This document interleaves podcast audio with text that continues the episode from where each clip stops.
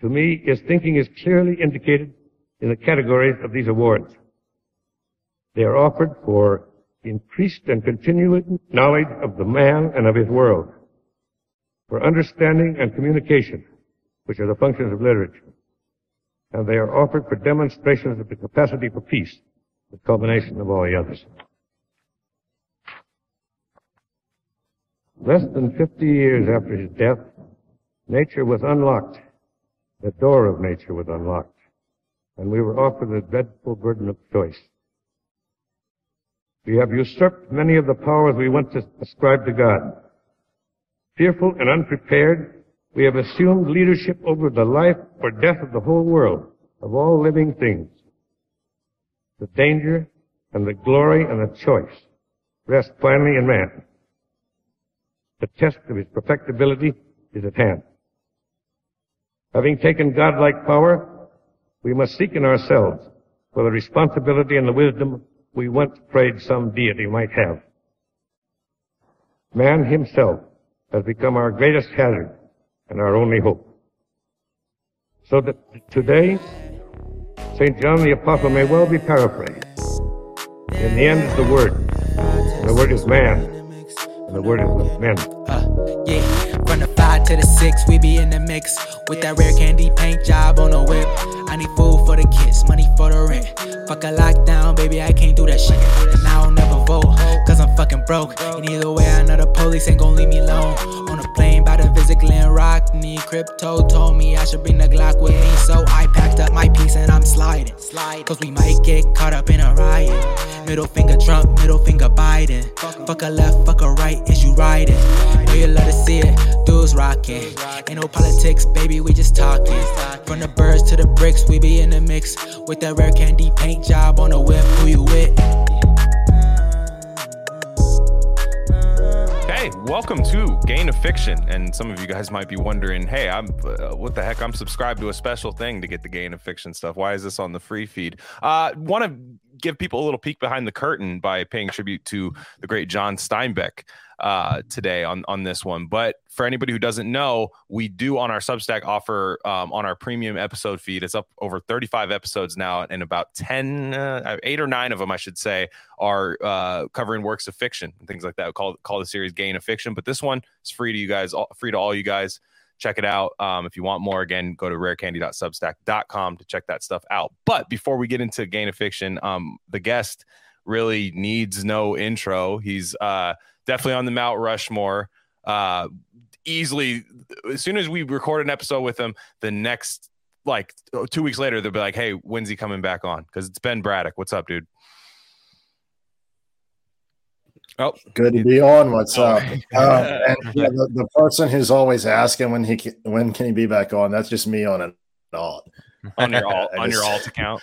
Yeah, I have so much fun talking to you guys. But the only the only way I can get like an hour into your schedule to just have a chat is to book myself on your podcast. So anytime, literally. Well, it just makes me think the only people that listen to us is just Ben and his seven alts. So that's fine. Um, that's that's fine. Uh, and um, but but anywho, um, the, the not you you came on rather. Uh, I should say maybe just like a month or two ago. So not much has changed. However, there's one big thing happening in the world, and I, I I'm not a super big electoral politics guy, but uh, when a candidate comes out of the woodwork and runs on something that, and we'll we'll get to the bottom of it, but but but takes a lot of my my core principles and says, hey, I'm trying to push these onto whoever's listening. Um, Robert F. Kennedy Jr. is running for president, and he's making a lot of noise. So Ben, you are I mean, you know, typically uh, when people refer to you, and I'm going to give you a chance to to to say all this. A lot of people see you as as a as a conservative. You know what I mean? But you have you're kind of aboard the RFK train, are you not? Uh, it, well, it's funny you uh, you put it that way. Uh, I actually talked to RFK uh, last Friday on a mm. train going through the Central Valley Wow. wow. Uh, so we, we've got major overlap here. We're uh-huh. yeah, we're aboard the train, going through the Central Valley, seeing what he's talking about in terms of like the agricultural problems and our poison food supply and all this. It's like there's this. Uh, the, we went by this uh, huge cattle feedlot north of Bakersfield. Yeah. The train's just rolling, but this feedlot just isn't ending. And there's just, you know, just huge uh, pools of stagnant filth out there, and you could smell it inside the train. And I've got RFK on the phone. I'm trying, I'm doing an interview with him uh, for, uh, for IM 1776. Uh, it'll be coming out probably this week. Nice. But uh, sorry, I had to throw that plug in there. No, please, please. But, you know, I've got him on the phone talking about the, you know, how we need uh, re- regenerative agriculture and we need to clean up the food supply and like, you know, the reason that Americans are sicker than in any other advanced country and by quite a lot is just because we're being, you know, we're sitting in this toxic soup and uh and we're being poisoned. So yeah, I mean, you know, I I am a conservative in a in a Chestertonian sense, in that I think that uh, before you you know tear down a fence, you should think about why it was put up in the first place. Right? You shouldn't Mm. just um, you know reject tradition for the sake of uh, rejecting tradition. You know, and I think there's uh there's an accumulation of culture of uh, wisdom of a lot of things that is passed down to us through tradition. So, you know, in that sense, uh, I guess you would say I, you know, I have a very traditionalist conservative streak. Uh, you know, I've always just tried to approach things in a kind of independent, realist way, though. Right. Um, I, I don't know that my politics have ever like fully mapped onto some political spectrum. I mean, I, I tr- took one of those uh, libertarian like political quadrant, you know, like which political quadrant Yeah. you kind of things, and it looked like um, one of those uh, one of those illustrations of like when they gave spiders acid and tried to get them to construct a web. You know, Yeah, just- yeah. Hell yeah. Early Facebook all. video. Yeah, I remember that. That makes me trust you. Yeah, honestly, that's yeah. Not that I never didn't before. Next but, yeah. episode, we'll try that. We'll do it in person. Yeah, and, I, and I, Yeah. I really go between states. You know, one week I might be feeling like you know really libertarian, like yeah, we should Yeah. just kind of you know live and let live, and the government just shouldn't get involved in things. And then the next week I'm like, we should use the power of the state to uh to like ban ugly car headlights, like the, Yeah. the bright blue ones that Mhm. if I so yeah, I, I really have uh, uh no uh no real commitment to to being consistent about uh, a lot of these things there's you know there's some of the basics that i'm uh that I'm pretty much always the same on but uh anyway uh but you know when it comes to this this election i mean i'll be honest to you up until this point it was kind of a snooze fest. Like i, I found it Totally. engage. You know does not feel like the 2016 energy in terms of having like a uh interesting crazy chaotic primary with a lot of fun sound bites or any of that. It's just uh you know it's like a proxy war between the trump and desantis camps. And you know in, in both instances it's just like a lot of uh frankly like nerdy policy disputes and and this sort of thing but without really uh i feel like there just hasn't been that much uh interesting discourse or policy discussions or you know after all we've been through it just feels like this should be an election where you know we as a country kind of uh talk about the challenges that we're facing right? Because i mean you know we've got some we've got some serious uh long-term threats looming on the horizon right? Everything from uh, the dollar losing its status as the world's reserve you know currency and like trade being denominated in the dollar is really what what is what our economy sits on uh, along with having the unquestioned military supremacy to make sure that all the countries keep the dollar in its favored status and you know if, if we lose that it's like we have to rebuild our economy from scratch like we instantly go to being russia in the 90s I, I don't think people like realize just how fake our economy is and how much it's built on this like Bretton Woods system, right? Uh, no one is talking about this. The only monetary policy discussion you'll get is like some mention of interest rates, and it's usually that the interest rates are too high and we should bring them down to make it easier to buy a house, even though that drives inflation up. And inflation is a big part of why countries around the world are abandoning the dollar because they no longer see it as being a safe and secure currency to base their currencies onto. Mhm. Like we've always had to have a, a stable dollar, uh, relatively stable. Like we get away with, uh, you know, under five percent inflation, and and doing that, we can actually get a lot of the rest of the world to subsidize us, uh, because we like get to offload some of our inflation and money printing onto all these other countries' reserve banks that are buying it. But like when our inflation hits double digits like it has in the uh, past few years, then Brazil, which already has like a, a you know upper single digit to low double digit inflation rate normally, they get that inflation on top of it. So their inflation goes to like 30%. Mm. And so many people are living on the edge of poverty there that something like 30 like our monetary policy decision like us allowing inflation to happen could effectively collapse one of the largest economies in our hemisphere that you know is a that feeds a government that's responsible for keeping like 280 million people in line right so like we're we're cr- creating the conditions for more venezuela type situations where we get these countries just go into total col- collapse in our own hemisphere and then their people leave in mass and you know show up at our border and most of them get across.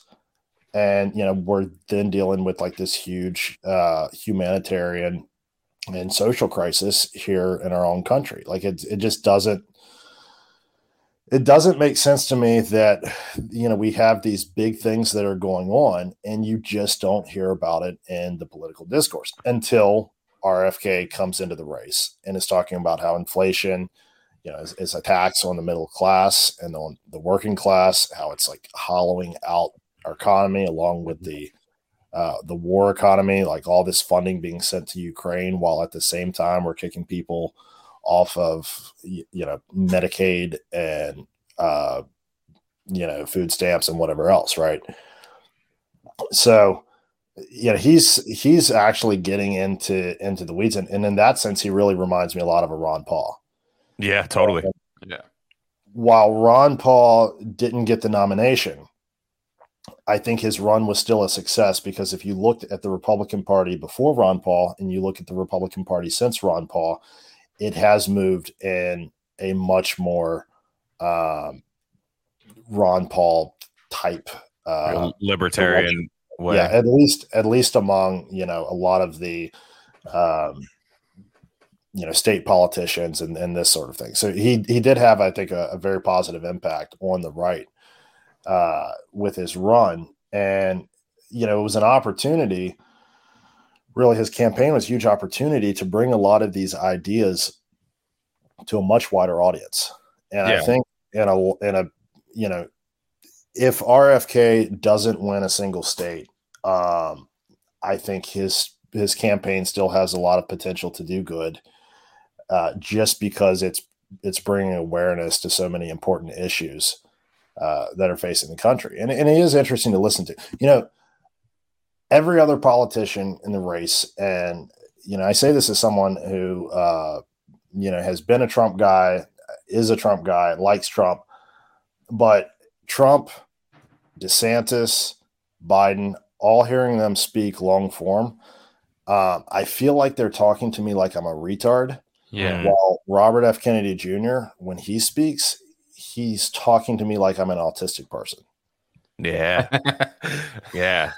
That's- and that that latter part that appeals to me. And, you know, like I get it, it's electoral politics, right? Like, you know, well, he knows how autism's if caused. Trump was giving a speech just to like guys like me, then you know he wouldn't have been president, right? He he he was a master of of getting the message down to kind of a, a lowest common denominator. That's one of the your big incentives in Yeah. uh, in any democracy. But I think that I think that RFK is actually too much of an autist himself to be able to dumb things down to a, a cheap political level Yeah. like he'll uh you know he'll just kind of spurg out and uh, yeah. just go off uh, off message. Like you know, some things he was saying in this interview I did with him, I was like, I was thinking, I was like, dude, do you really want me to print this? Because this is not like uh this is not something I'm expected to hear from a presidential candidate that you want to quote round up the uh, medical journal editors and publishers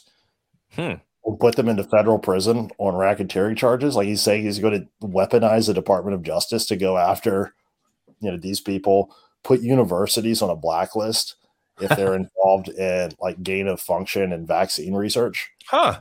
Um, get rid of you know vac- funding for vaccine research because it's all just to cover for bioweapons. I'm stroking my chin right now. Yeah. Yeah, huh. Like, he's like Hmm. he's like let's stop throwing money at developing new pharmaceuticals and let's use you know if we're, if we're going to spend money on research let's research why chronic diseases are on the Yeah. and ob and Yeah. and he went off uh, on a on a he said like too a huge disease is childhood obesity. Like he's just like our kids are fat you know? He was saying stuff like that. And he also you know i it, it's you're right. It's one of those things. It's not whenever I feel like we're in this really dumbed down age of everything. Like people used to have way better political discussions because politics weren't for everybody so when you had a political discussion it was already there was already like a like a prerequisite of like knowing what the fuck you're talking about even if you're wrong or right or whatever it was kind of being informed but now everybody has a political opinion to where if i say wow that's pretty sick that robert f kennedy's running for president they're like you think he's gonna win huh idiot i'm like Yeah. no no, I, I want pure chaos. I'm like Ben. I'm sick of what's happening right now. I'm sick of it. Trump versus Biden. Obviously, I'm hammering Trump, hammering the Trump Yeah. button with, with Trump versus Biden, of course. However, both of them it, it it it really really benefits both candidates to completely forget about COVID. yeah, it does. completely forget about And- it. Trump as well. Espe- honestly, And what- especially Trump. And look, Like- I think I think this uh you know, this is also an opportunity. It's like, you know, RFK is not negatively going after anybody. He he's not you know, he, he went out of his way to say that look, uh you know, Trump was accused of a lot of things that he didn't actually do. And he's talked about how you know the bureaucracy stood against him and all of these different things. And he said, you know, the difference is is I know who the people are in these agencies. Like I have names and addresses. I have a hit list ready to go if I'm president. That's the difference between me and Trump. Like he doesn't he's you know his argument is like I know the inner workings of the federal government better than Trump does because I've spent 30 years suing these people. So I'm just going to be more effective. But that's not a that's not a unfair knock on Trump or anybody. You know, that's just like a you know, he, he's being uh you know, he's being pretty nice about it. And he said the same thing. You know, Biden is an old family friend and I'm not going to uh, I'm not going to say that he's mentally incapacitated. Uh, you watch a speech and tell me what you, what you think. That was, that was basically his response, right? So he's you know he's bringing a very positive message, but but I think it's an opportunity too uh, for for guys like us to kind of negotiate with the other candidates. It's like, Mhm. look, you want if you want the RFK supporters in the general election, like we're going to need some things put on the table and I think you know for for a lot of people, um, you know, around our sphere who are upset about this whole RFK thing is, you know, like that he's he's an entryist and he's a you know double agent and all, you know all these other things. Yeah, but yeah. I, I think part of it is um, they you know they thought that they could just kind of string uh, you know the crunchy holistic. Uh, crystal people along you Yeah. know along the ride without giving them anything and it's like Yeah. all right now we now we have a negotiation chip uh you know we, we will come over and support you in the general election but we're going to need like Yeah. Executives of uh monsanto to be rounded up and sent to guantanamo yeah Also, can I can I just interject? Please, can, please, please. Yeah. Sorry, fu- like this Marianne Williamson. Scene. Fuck this Marianne Williamson thing. I gotta say, I respect her as an author and as a human being a lot. Like, I think she's cool, crunchy crystal chick. It's just not happened, dude. She's al- she's already lost to RFK, dude. You know what I mean? With this, he's Mhm. dropping bars, man. He's dropping. oh yeah, she attacked him What? Oh, she did. Yeah, it doesn't surprise me. she attacked like- him for defending not- tucker look oh she got God, dude. She got Yeah. completely longhoused in the last primary. She went on Anderson Cooper's show and he confronted her for saying that depression is fake and no one needs to take antidepressants, which was, you know, like it's it was those kind of Marianne Williamson uh statements that she had made, like that part of her past that made her appealing to so Yep. many people. Oh yeah. And Yeah. she, you know, she's completely uh recanted all of that stuff. Like she's she's bent the knee. Yeah. And she's like, now, you know, I would never suggest that there's anything wrong with vaccines. And it's crazy because I'm a facts. fan of her written work. I knew her way before she was even a politician, so if it hurts me more to see that shit. I'm just like, what? Oh, yeah, you it is. doing? You know, it's, like, why do you need this? Why do you need this in your life? You're a successful author and you're like 70. You know, it's great. Yeah, I mean, I, I think her, you know, she had a, uh, I think a very positive influence. She, you know, she's just, uh, she, it was a great persona. Yeah. you know, her her whole deal, and it is really sad that she has has basically murdered the Marianne Williamson that people knew and loved, yeah, just to become like Bernie in a pantsuit.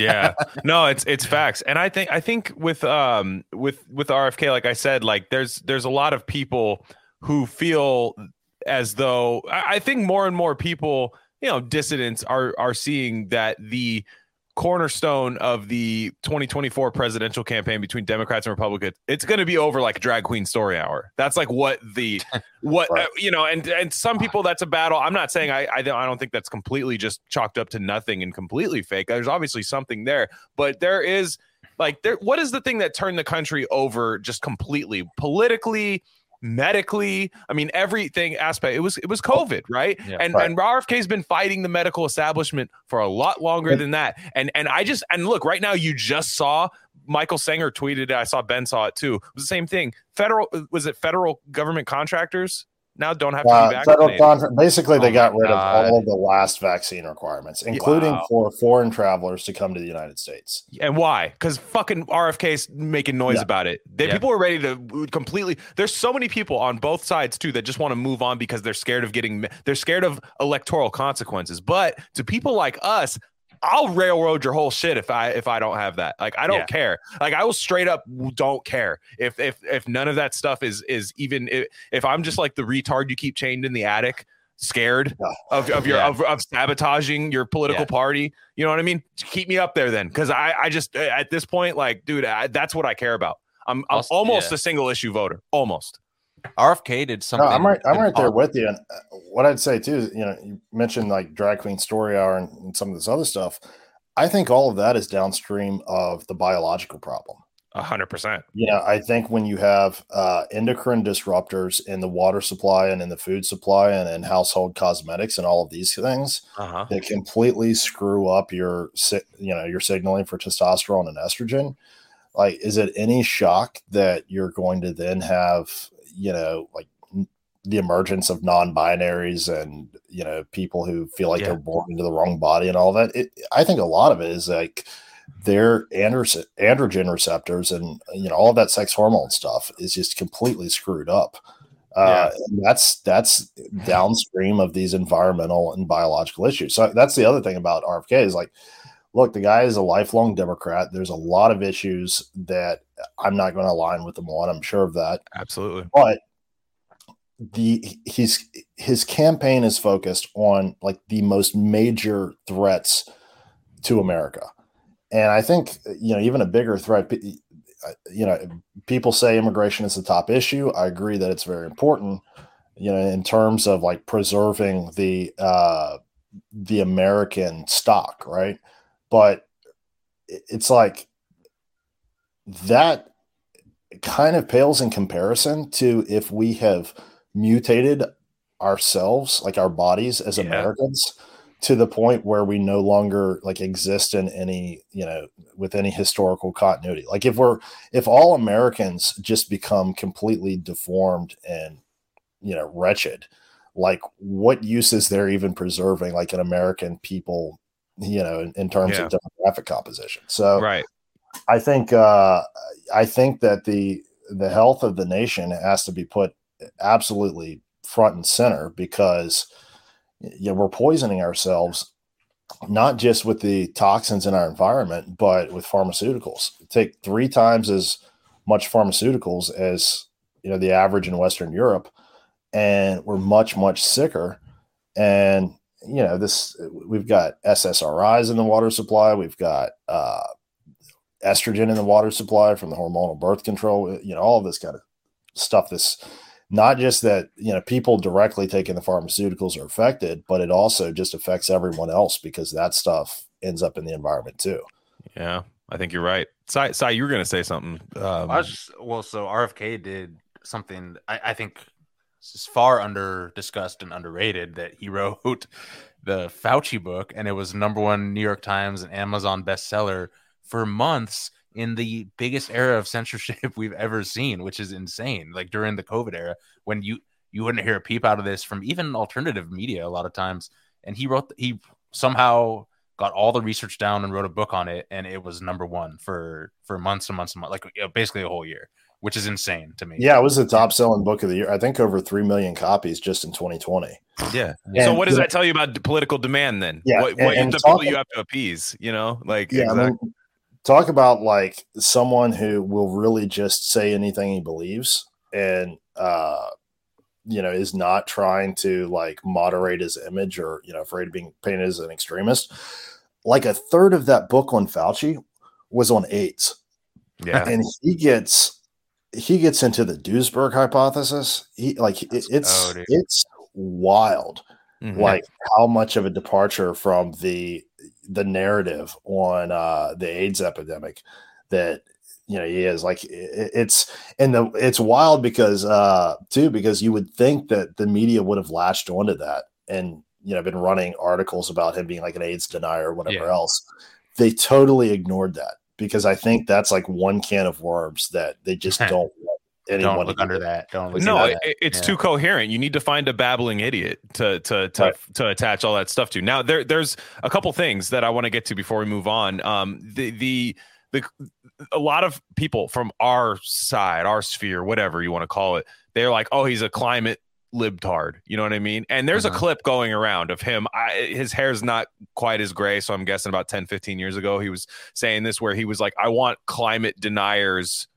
Jailed right? They cl- they cut the clip off right there. If you if you play the whole entire clip you realize he's talking about the koch brothers. He's talking Yeah. about people like that. He's talking about people who actually like 3m people who actually destroy our our terrain of our planet which i'm sorry like that's why i'm never going to be a full-on liber- libertarian. I am a live and let live guy. However if i'm not allowed to live and let live which means actually consume my environment around me uh, res- ethically and responsibly be- without having to uh, have all these crazy filtration devices and things like that, then I am not living and let live. So it's kind of this whole thing. It's like it is like a Ron Paul kind of thing. Like it, it I don't know. I that that's that's something that's that's kind of you know he gets called as a meme candidate or even- anything. That's, it's true. That what he's saying is Yeah. true. Mhm. So liber, you know, libertarianism as it gets expressed by like libertarian party members is a lot different from the more Yeah. academic type. Because if you if you read into the literature of the libertarian thinkers, when it comes to environment and uh, pollution and this sort of thing, they say like this is a property rights problem, and we Yeah. need to create legal frameworks. So when you imp- if you impose externalities on someone else, you have to pay the the full cost of that and that's something that that's the libertarian position and if we had that like just what they you know just what those guys wanted like if we had that kind of legal system we wouldn't have nearly as much pollution as we have now so in in a, a weird way it's like it's worse than or it's it's more uh you're more free to pollute right now than you are under like the libertarian framework Yeah. Yeah. And also, you know, one more thing about this is is the idea this is a big brain idea and I, I kind of understand it. I've uh, some some smart people that i like i i, I don't think i don't think they're necessarily wrong on this. However i'm i'm, I'm more so see it as a missed opportunity from the people um from the right. But the the idea is i, I think uh friend of the show my fitness feelings brought this claim up which i which i tend to I, I i think he's right. But he said basically paraphrasing that you you know RFK is cool, but it's it, it- since he's running as a Democrat, de- Democrat, it might look like one sheepdogging people like the COVID truther people back to the Democrat Party because a lot of people are former leftists. I mean, it's it's fine, but like uh, sheepdogging people back and being seen like and you and it's able to rewrite history maybe 10, 15 years from now to say that like actually like the Democrats we're fine. We're like we're against like digital ID. I don't know if it goes that far because I think first off, what Democrat side is actually boosting RFK's presidential run right now? None. None they of them. pretend, he, No, they none of pretend these he doesn't people want to be exist. associated with him in They any pre- way. Yeah. They pretend he does, and also if it's sheepdogging people back to the Democrat Party, that's a missed opportunity by the right wing. Then Yeah, for not for Yeah. not going that. That means Exactly. you fucked up. If you decided that that oh Yeah. nope, we don't want that as part of our thing, then that's fine. Boomer pharmaceutical commercials on a Tucker Carlson less Fox News. If that's your demographic, go ahead. yeah, yeah. Mhm. We're not we're not locked in in there with you. You're locked in here with us. Yeah. And uh, you know, talking about like supporting uh, RFK is not going to then make you turn around and become like a Biden general election voter. That's just ridiculous. Yeah, I don't Uh, think so either. Yeah. Like the only way that you're going to sheepdog people back to the Democratic Party is for the Democratic Party to change and embrace, you know, a lot of these positions. And if that happened, then who cares what your party idea is? Like if the Democratic Party like became this uh 1920s version of itself, then Yeah. cool, I'm a Democrat. Like Yeah. I'm I'm from the South anyway, so Yeah. it's just uh reverting to tradition. And anti-vax policy was not a right-wing thing until COVID. I'm sorry. Yeah. It just wasn't wasn't? like it. It was now there were like evangelical moms who didn't want that stuff, but it wasn't like necessary. And y- yeah, definitely Ron Paul crowd. Definitely, uh, you Mhm. know, among like certain um, certain evangelical sects and this and that. And the best the Republicans could do was uh, just to allow you like a religious opt out. That was what they were offering. exactly. Uh, instead of just being able to like refuse a medical intervention on its own grounds because you've reviewed the the evidence and find it lacking. But yeah, uh, Rick Perry was Yeah. you know, widely considered in 2016 to be like one of the more uh, like if you wanted an example of like a a orthodox conservative Republican, uh, he was your guy, right? As Texas governor, very conservative on a lot of things. But he also signed the law that made uh, made it mandatory to get the HPV vaccine to go to Texas public schools. Gardas Gardasil. Gardasil, Ugh. which is a big it, it's really it's a it's a big driver i think of the health problems that a lot of women are having today millennial women zoomer women because you're talking about something uh, you know vaccine that is it, induces an inflammatory response in the organs responsible for producing the steroid sex hormones so it's it's kind of like the thing you know it's kind of like if you nuked uh a teenage dude's balls to where he won't be able to produce as much testosterone as an adult. What do you think he's going to look like and act like when he's an adult? Yeah. Right. So the same thing, you know, same thing is happening with women, and I, and I think it's actually, uh, you know, people talk about the wall, but I think it's a, a phenomenon that's caused by combination of HPV vaccines, SSRIs, and birth control pills. Yeah. no, I, I don't. I don't. It's like we Yeah, laugh, but I think yeah. you, I think you're right. No, I think- don't disagree. yeah, it's just it's like a Bermuda Triangle. Like it's just you know Yeah. they, they disappear into that, and it's like not even you know it's it's something completely different. I, it's we've had people on here, we've had women themselves come on here and say that. I mean, it's it's it's true, it's true in a sense, and and like I just don't think. uh Yeah, I mean, again, like you obviously need the COVID truther people to vote because if three million people are buying the RFK book. Hmm, I don't know. There's not that many Kennedys out there. They have a big family, but there's not that many people by you know just supporting. Three the- million people are buying the book. Remember, it's it's always your most hardcore people who are buying a book. Like it's like one Yeah, of an audience. Right, when- right. When it comes to with Twitter sales, it's a couple of guys like BAP can you know really outperform that by a big margin, but not even the majority of his followers have probably bought his book, right? So Right. that's uh that's you know three million is extremely impressive, and I, I'd say that uh, his reach is at least ten times that right now. And that's Yeah. the thing, you know he's come out of the gate with a twenty percent polling level. Like he's polling pretty much as well against Biden as DeSantis is polling against Trump, yeah. Which is which is remarkable. Uh, because you know DeSantis is a governor of a large state, very popular figure in the Republican Party, and all this Mhm. stuff. He's forty three points behind. So it's like why why are we supposed to take his campaign seriously but not RFK's when they're you know at the same point, even though DeSantis has a lot more preparation and a lot more big donors. Yeah. S- Uh, yeah, that's great. So I, I mean, now I I'd, I'd, like to talk about a, a well a 1930s Democrat, um, John Steinbeck. Uh, now you know Ben. You said you've been spending some time in California. You went through the the Central Coast. I recently just went to the John Steinbeck Museum in Salinas. Um, went to his childhood home, which is like a restaurant, a farm to table restaurant, all from the Blue Zone Salinas project, which is pretty cool. Um, and I was not able to eat there, but I will go back during the summer and have a, have have lunch there. Um, really cool, really cool area. Um, but I love Steinbeck. I, I read him in in middle school. Uh, like almost exclusively for like a year. I read uh, of Mice and Men, Grapes of Wrath. Um, I can't remember what the other book that I read uh, during there, but um, just recently, um, I was Cy and I were going to read Tortilla Flat because we wanted something that was super Central Coast. Um, so I did read that. It's great. We're going to talk about that in a little bit. But Ben recommended The Long Valley, which I had not read, and The Long Valley is is a masterpiece. It is wonderful. And I don't want to get too far into any particular story now. Let's talk about the man himself. Ben, tell me how you got to Steinbeck because you you you jumped out. I remember one day I was talking in a chat and you were like, "I got to be a part of anything that's Steinbeck." And I was like, "Oh yeah, of course." But but why? Why why is it so? Why is it such a soft spot for you?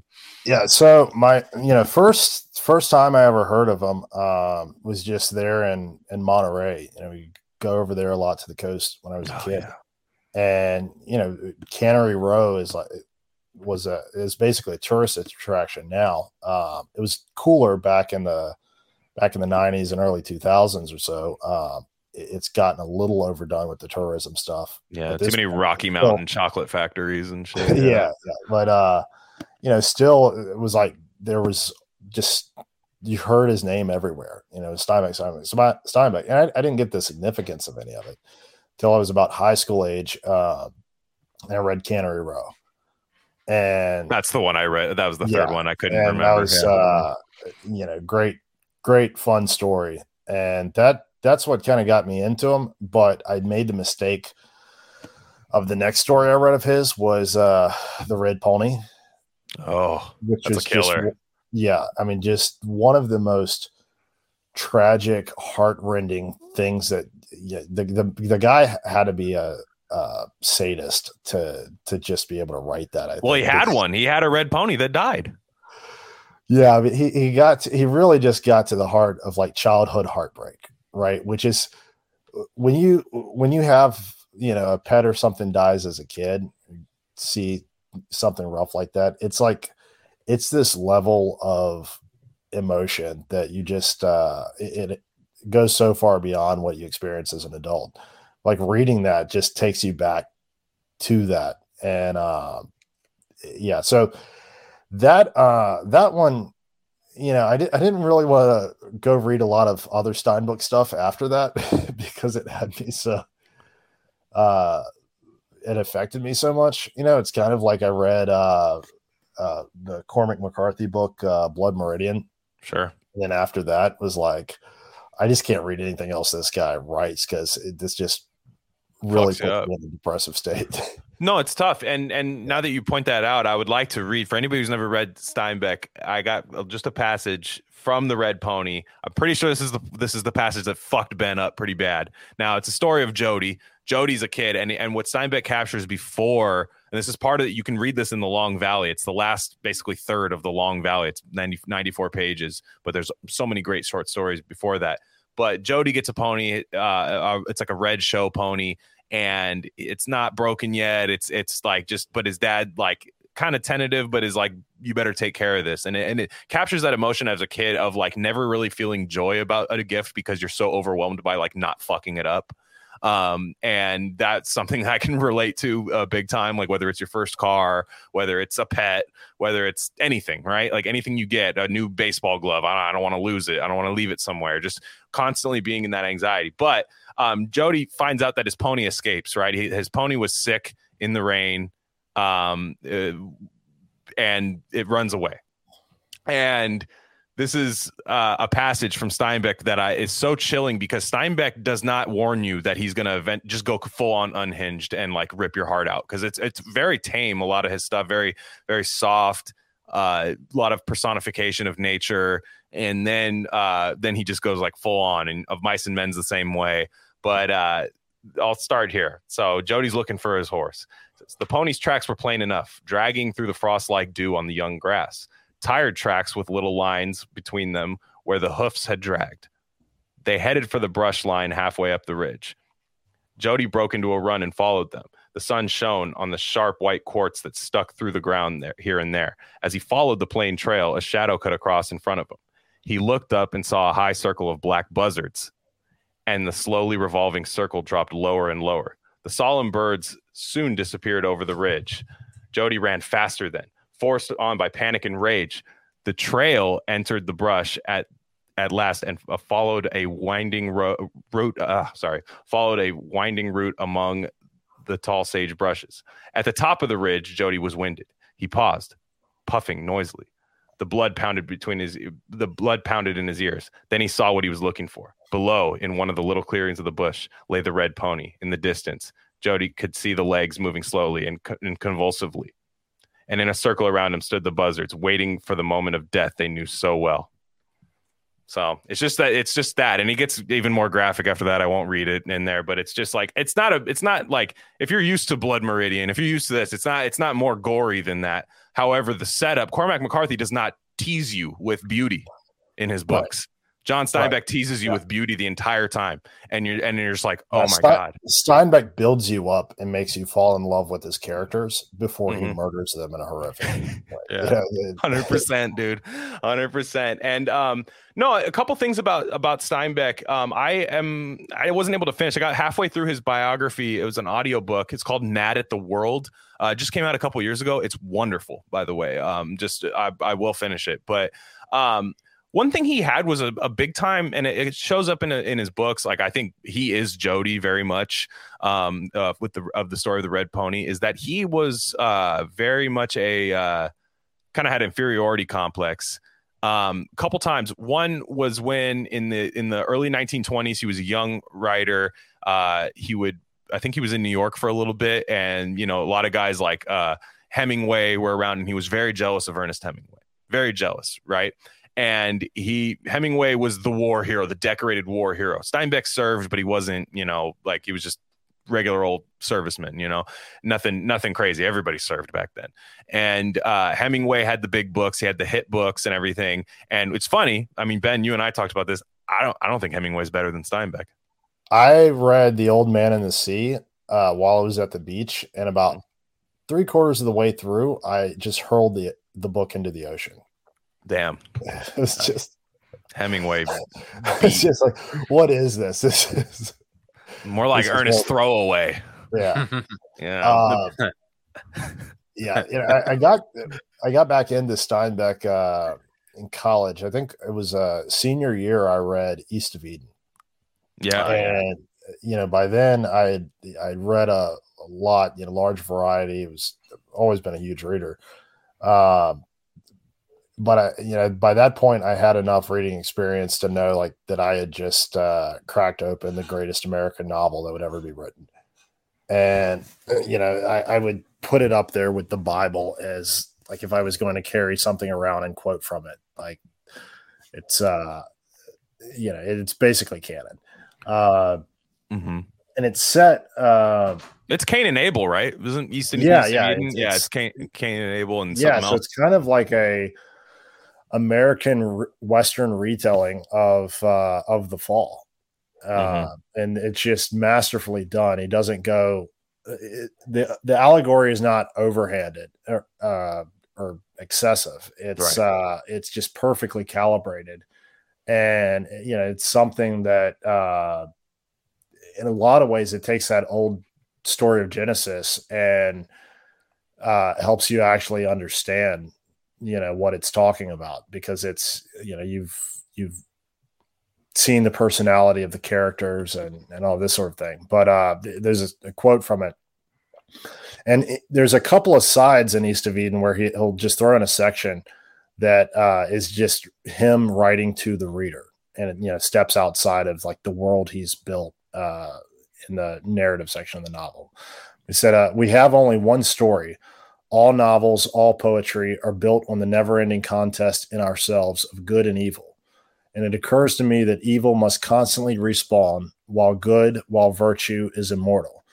Vice always a, a new, fresh young face, while virtue is as venerable as nothing else in the world is.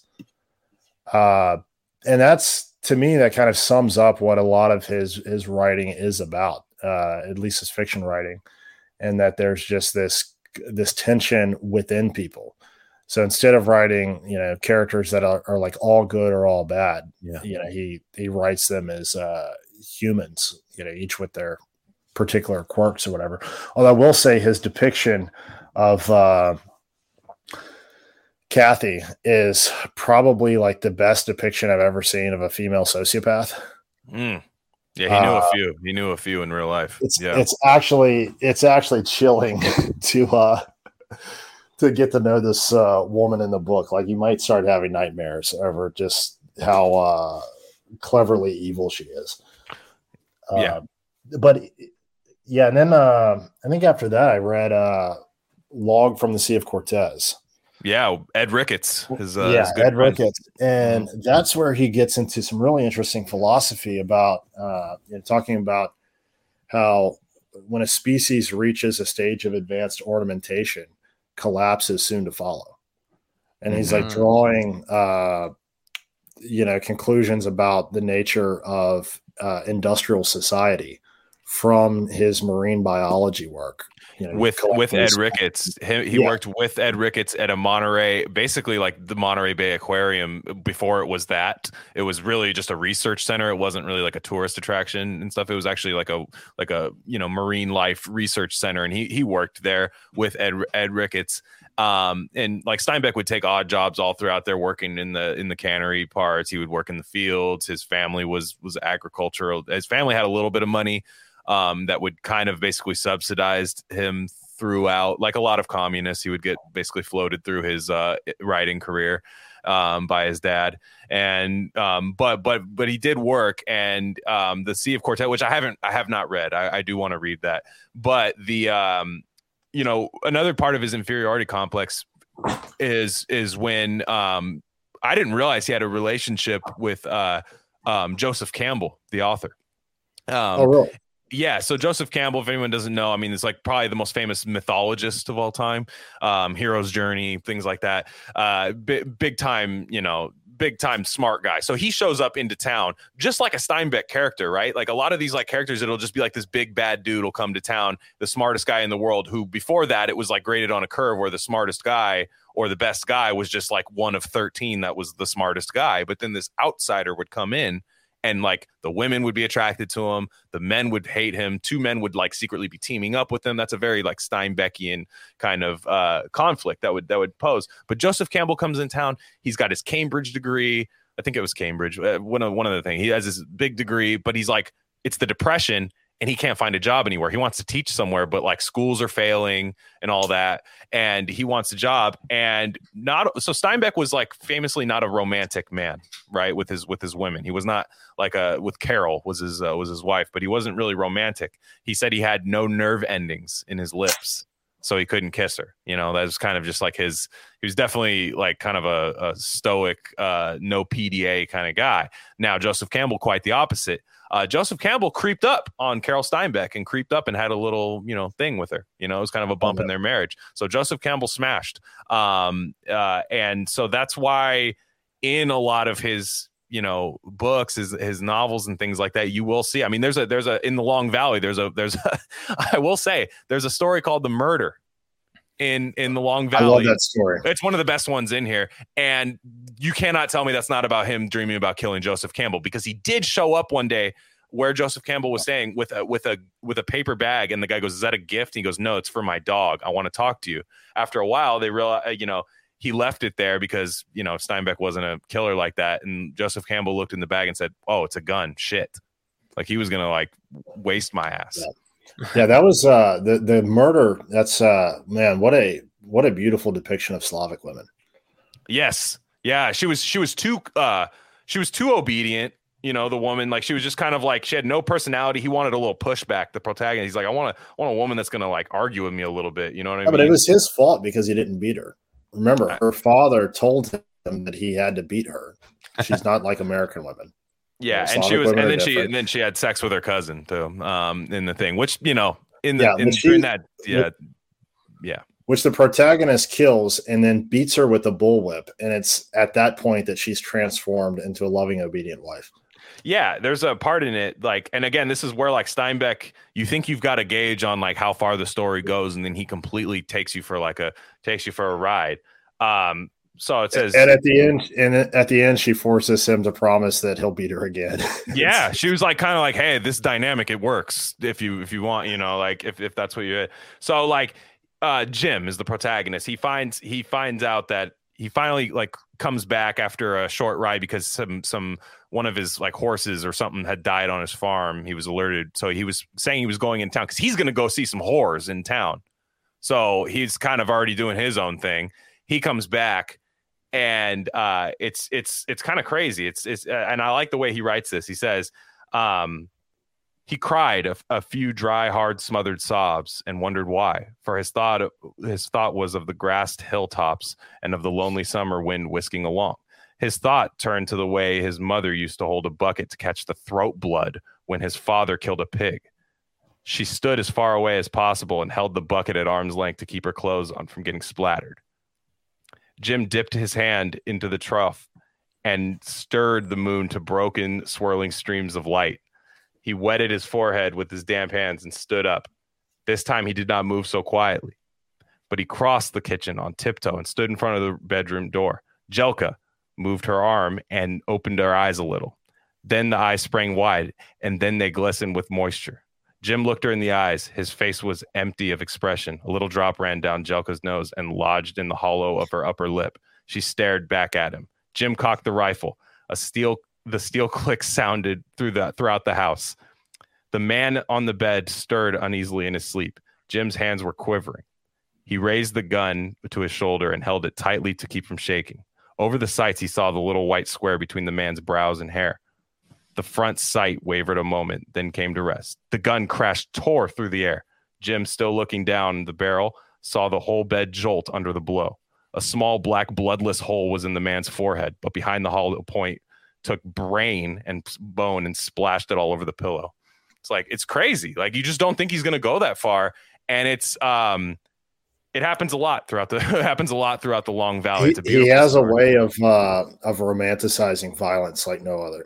It's beautiful. I mean, it, it's know, like, he- beautiful. He, paints this beautiful picture, you know, like the the mother holding the bucket to catch the Yeah. blood spattering, and like you can just visualize it, right? The the way he, uh, you know, says she's doing it. Um, yeah, it's just Yeah, she she's he's just thinking about like I'm gonna shoot this guy and I got to figure out a way to like not cut, get not make it messy. Like it's just it's just this uh, the, the the pensive like way of just going to the trough. It's like a stage play almost going to the trough and splashing the pig water on your on your face and stuff. Just like do I really want to do this? And um, you know Uh, w- what's that? Go ahead. Mhm. uh, I was going to say that you know it's it's not all uh, it's not all blood and guts uh, because he will give a he will give us enough humor to just kind of snap us back out of it. For the most part, there's no humor in Red Pony, but uh, you know I think he fo- he followed up the murder with uh, Saint Katie the Virgin. So Yeah, yeah, and um, Johnny Bear is also a very funny story about people who blab too much in small towns. Very funny, and it's like really absurdist and like Lynchian, um, in a, in a sense. I would have loved to have seen David Lynch um, take a John Steinbeck short story and make a little something out of it. That would have been really cool. But um, uh, also, uh, one more thing because I want to get into Tortilla Flat because I read that, so I want to I want to talk about that. But um, John Steinbeck went to Stanford University, and if you're from the Bay Area, you know, you know, if you're from anywhere, you see Stanford. It is like this medical school um of, of all you know in the west coast it's just medicals the, the, the medical school of all medical schools. And um but when steinbeck went i think it was in like 1919 it was right around prohibition.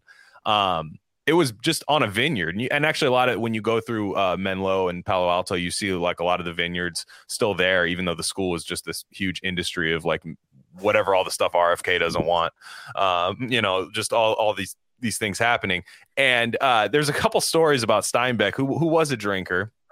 Um, that there was a there was a Stanford student who was so drunk. This was pre-prohibition. Um, and he had walked. Uh, the Stanford student was so drunk he walked into the wrong guy's house and got shot and killed, and therefore, um, in the city of Stanford at the time, it's not Menlo or anything. It's called Stanford, um, and it it uh, then prohibition happened know, in the city from that. So Steinbeck, they were all making bootleg stuff, and he had Chinese absinthe.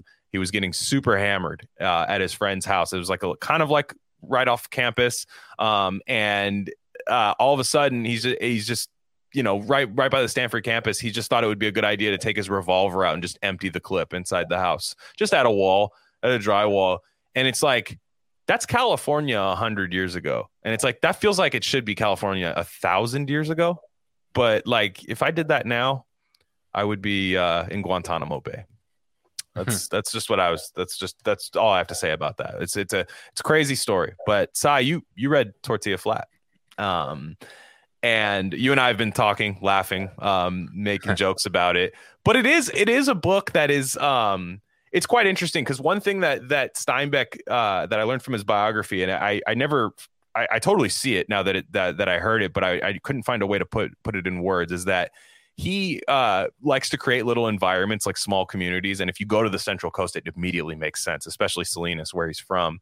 Uh, you'll see that uh, whenever something gets too big, it you know like wh- whether somebody starts making a bunch of money um, conflict happens the environment reverts back to its primal form right? So to explain that, you know, tortilla flat is basically a it's the it's a retell it's kind of an allegory for the knights of the round table which he learned from joseph joseph campbell by the way. So while he was getting cucked uh, he was at least harvesting a little something from uh, joseph campbell. And he read the books a lot as a kid but he he learned the meanings of of uh, of all that stuff from joseph campbell. But it's about these four guys. They're called paisanos but essentially it's uh, indigenous Native Americans mixed with Spaniards, Mexicans, and uh, it is uh, it's it's a hilarious story. But you know, anytime it's about this this town that while Monterey is booming, it's becoming this big you know sardine export place. There's this flat that's just kind of you know in the middle of nowhere called Tortilla Flat that like doesn't have electricity, is just completely like a time capsule. So, Sai, what did you think of it? Man, I mean, it honestly made me depressed for the world we live in today because yeah. I grew well. I grew up. I mean, I grew up my whole. You know, we you know we grew up in the South Bay, but um, you have ties every weekend. Special, yeah, every weekend. You have special ties to that area. Mm-hmm. Yeah, whenever to the uh, whenever to Monterey, and we're talking like you know agricultural land, not like you know Carmel or whatever bullshit is going on. You know, nothing against Carmel, but well, yeah, um, careful yeah, and but and so I would uh my dad was a construction guy and I would ever since I was like eight, nine, ten years old, I'd go and work with him on job sites with like a bunch of Mexican dudes in Salinas and shit, you know, and and uh and Marina and all, all these places. So it it was just very um to hear what life was like back then, you know, was just like such a I'm not saying I was like I'm not romanticizing it, saying it was like better or worse. It was just like God, like you just look at what everything is now. Like obviously the Central Coast is still great now, but uh man, yeah, it's depressing just to think of what it could have been. And yeah, hilarious book. I mean, it's just so hysterical. It, it's so it's so fucking great. I I really enjoy it. Yeah. it reverts it reverts to like Shakespearean dialect at random times, like where the characters yeah. will be, "Dost thou needeth more wine, Danny?" You know, yeah. you'll just see like the, but then for a while they won't be speaking that way, and it is really funny. The the uh, it's an environment that corrects itself, right? Like the minute that it, it grows, like it's watching your hometown know that it's best to stay the way it is, like and just kind of like anytime that they get a scheme, right? These these guys, basically, it's they're freeloader guys. Danny and Pilon, they come back from the war. Danny is gifted two houses, right? One of them is up for rent. Um, he rents one to Pilon, but it's like Pilon's never going to pay him. Like it's never going to happen. It's like agreed upon that like Pilon doesn't have a job, but you can just rent the house. He's essentially renting him the house and giving it to him so he doesn't have to think about the responsibility of having another house. Yeah. Um, that's that's how it is. So Pilon burns the house down one way or another.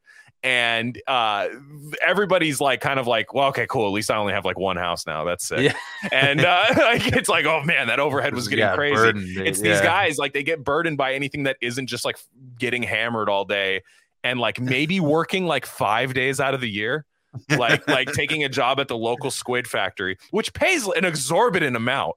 Like it's like th- everything costs, you know, in the whatever time it is. Like I think it's like the uh, I think it was written in 35, but it takes place a little before that. I think it's right after World War One, um, and everything. You know, you can make like three dollars a day cutting squid. No, we were just talking about that today because I when I was reading the book and I'm you have no context for the money. You're like, okay, it costs two dollars to connect the water. He's charging like a dollar, two dollars for rent. It costs this much. And then at the end, they're like, "Yeah, we worked one day and made fourteen dollars." You're like, "What the fuck? Like, how are you guys like, like that, that's all it took was like, yeah, if you just if you just if you just put your head down and worked for like three weeks yeah, out of the year, like you would have just you could have just lived that life. yeah. But like that alone is just that ruins the whole thing if they do that. Like it Yeah. ru- it's it's this and it- everything's wine, right? Like money is like so vestigial, right? It's like not even really about money because it's just about getting more wine. There's a funny time where that where Danny is like really uh trying to impress this woman, like this woman of the town, and he buy he goes down to the store which is owned by this uh, presumably Italian man, Torelli, uh, who they call a Jew when he won't give any wine. It's just they just go, oh, he's just being a Jew today. Um, and so Danny scrounges up some of his money and buys a vacuum cleaner for this woman. Right? It's like, oh my god, and the woman's really excited. She has a vacuum cleaner. They don't have electricity. Like you can't use it. It doesn't do anything. and um, but she still wants it. She's like, hey, I kind of still this still slaps. Like I have one. I want people to know that I can like flex on people with my with my uh, vacuum cleaner and stuff. So then after a while, Pilon, Danny's scheming friend, who always tries to find a way of his scheming plan to be like a deed he's doing for somebody, he's Yeah. like, well, she can't use the vacuum cleaner. Danny's gonna want more wine. You know, so we'll just trade it back to Torelli for more wine. And um, you know, I didn't get a chance to watch the uh the watch the 1937 movie. Um, I'm gonna boycott it because it's all white people in the movie. Um, it's the one time I think I'll I'll boycott that in in any movie because I'm like, what they need to do is cast all Mexican people in it and make me the director. Um, and uh, what I would do, uh, just I, I I'm just saying, you know, I, I just I, I'm the one. I think it's a finder's fee at least for me. And uh, what I would do is Tortilla Flat would be a shopping center parking lot, liquor store right there, maybe a home improvement store if you know what I'm saying. Um, just a store that you would buy like wood, maybe plants um, and then like have the like some labor maybe some like kind of off the books labor outside and that would be the tortilla flat. It would be like an allegory of that where like hey like you know i usually want to just drink in front of this like home improvement store all day like hank hill or maybe i could like go help this guy install a fountain in his backyard you know for like 20 bucks you know and something like that and that would be a really good way to remake this movie. I, I mean i'm not kidding by the way. But um ben have you read this book I have not actually. It's uh, it, I own it. It's on the shelf, but I haven't haven't got to that one yet. Oh, It- it's great. fun. No It's fun. sadness, No, yeah, no, it's not. fucking- And there's a there's a really funny part of this book. It doesn't spoil anything uh, at all, and not that I would care if it did, anyways. But um, but the there's there's a um when Danny's really starting to lose it. Danny's the protagonist. He he really he was always kind of a, a violent person at the beginning. He was always kind of like a hooligan, but he really kind of like gets on like a straight and narrow for after a while, and he really starts to lose it. And there's a guy Jesus Maria who really kind of he's the only guy that really has an arc in the book because he's kind of like they find him in a ditch like hammered at the beginning, like and like just to steal his wine. But then after a while, they feel bad and they give him a house uh, or let him stay at the rented house. But Jesus Maria starts telling stories of like all the guys that like fell in love with women or failed at things and just wanted to kill themselves, but they couldn't even do that right. Um, because again, it's it's like the environment will decide when you're gonna die. You know what I mean? Like it's like you you don't get to take that. Um, this is really funny. There's a guy named uh, Tall Bob Smoke, um, and he was uh, like kind of a rodeo kind of guy, and uh, says this is how it went with him. Whenever he tries to be a great man, something happens and everyone laughs. You remember when he was a pound master and he tried to all afternoon to lasso a dog. Everyone in town came to see. He threw the rope and the dog squatted down and the rope slipped off and the dog ran away. Oh, the people laughed. Bob was so ashamed that he thought, I will kill myself. And then people will be sad. They will all be sorry they left. And then he thought, but I'll be dead. I will not know how sorry they are. So he made this plan. I will wait until I hear someone come into my room. Then I will point a pistol at my head. Then my friend will argue with me. He will make a make me a promise not to shoot myself. The people will be sorry that they drove me to kill myself. That is the way. That is the way he thought it.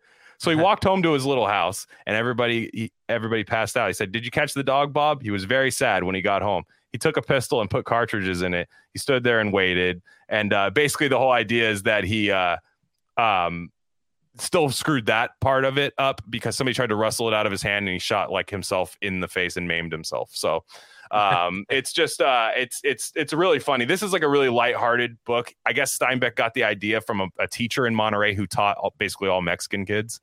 Um, so Yeah, that- that's funny. That uh, he he's really uh, his depictions of suicide are, are really entertaining. Uh, weirdly enough, there's one in East of Eden where a woman, after she uh, discovers that her husband had cheated on her, she discovered this because uh, he had contracted venereal disease Mhm. and uh best her she you know wrote a note out uh decided to commit suicide you put on this white dress but there was a drought on so there wasn't enough water for her to properly drown herself she had to get down on her, on her knees in the mud and put her face under the like the you know, there's like an inch of water there in this little puddle and she's got to like hold the back of her head down to drown herself Yeah, it's Yeah. crazy, man. Like it's yeah, it's such a tragic comic depiction. Uh, Yeah.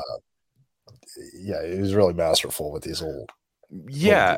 And now, now getting into the man himself. Sorry, did you have any more thoughts on Tortilla Flat? I mean, it's not a super complex book. It's just really fun. it's like 166 pages. You'll blow through it. It's hilarious. But did you have any more thoughts on it? Uh, no, not yet. Maybe something may come up. Yeah, we could always know? pop back to it. Now, um, you know, one thing, and I remember I didn't know this about Steinbeck until I got into the the biography. And last time we talked to Jack, he brought it up too.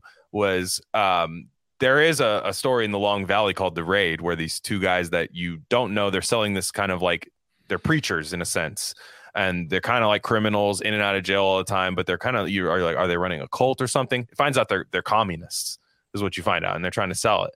Now Steinbeck was was a communist. I mean, it's it's you have to say it. there's no other way to slice it. Now, at that time, I think that means something a little different. Coming out of the depression, that's when you started seeing a lot of communism, like the rise of, of communism, at least in the West, um, where people saying like, "Well, that didn't work. Whatever we were doing that got into the depression," um, and then FDR would kind of you know water it down, I suppose, and and then uh, essentially get people out of whatever depression they were in. Now, now Steinbeck said that he was black pilled on communism though while he was a communist. Like he was one of those guys. He's like, yeah, I'm a communist, but that shit's not going to happen because he said there's a quote where he basically said like communism could only happen if workers realized like what they actually are. They realize that they're workers, but every worker in America is, is views himself as a temp- temporarily embarrassed millionaire, which Right. uh so true. That's what I am. I'm I, I need to become a millionaire. I mean, I, I that's how I am.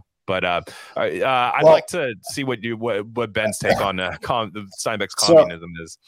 Yeah, my thing is, uh, you know, I think at, the time it wasn't this doctrinaire thing uh, uh, that it is seen as today. I think uh, you know, in America, a lot of it was just, you know, it was almost communism was almost synonymous with the labor movement and with uh, you know workers fighting for their rights against uh, you know these major corporations and and that sort of thing. So when you when you look at what he was seeing, right, the conditions he was viewing, I mean, he was not dealing with a free market. He was not he was not responding to uh, to capitalism as such, but what we had at the time, which was more of a for, form of mercantilism into FDR's New Deal, which was uh, really its uh, its own weird form of fascism, which was the merger of uh, state and corporate power,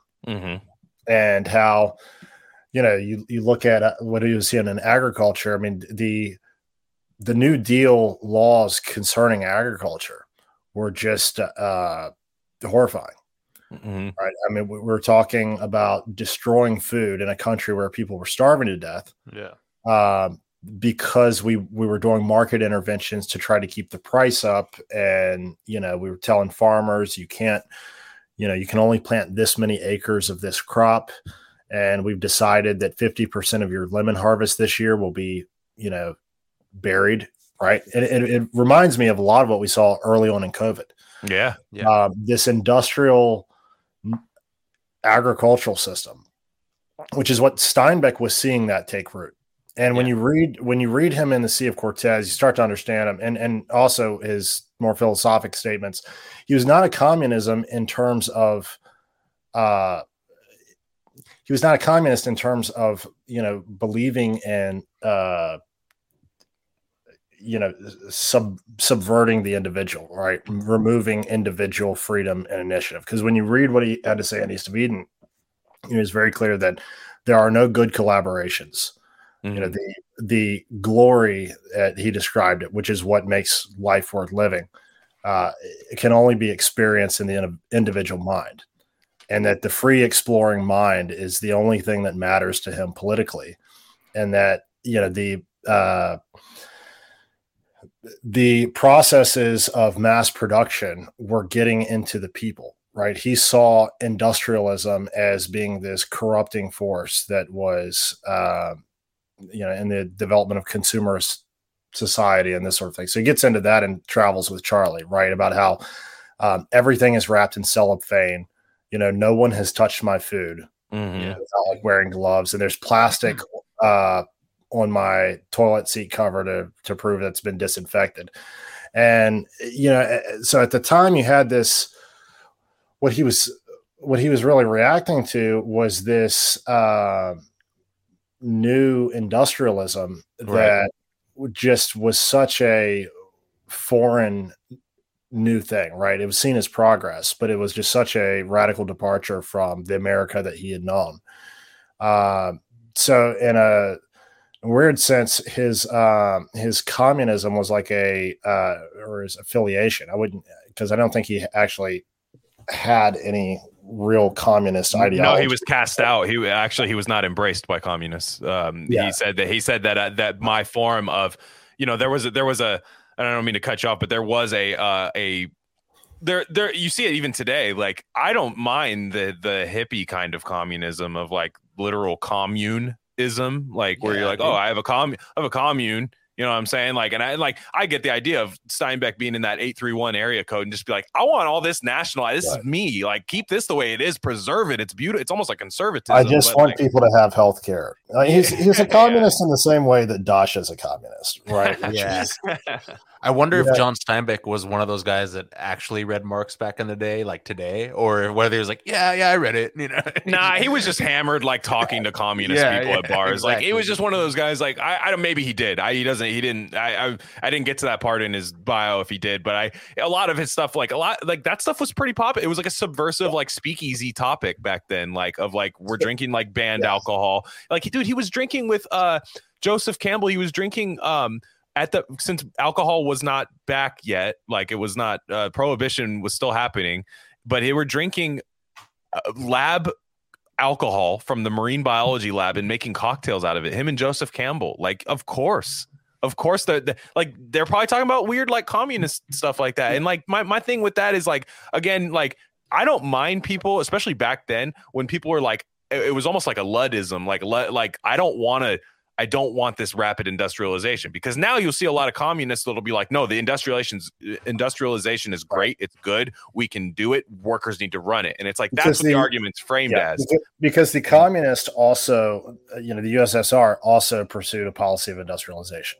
Right. and it was the uh, group of Southern writers called uh, uh, the, I think the the Fugitives.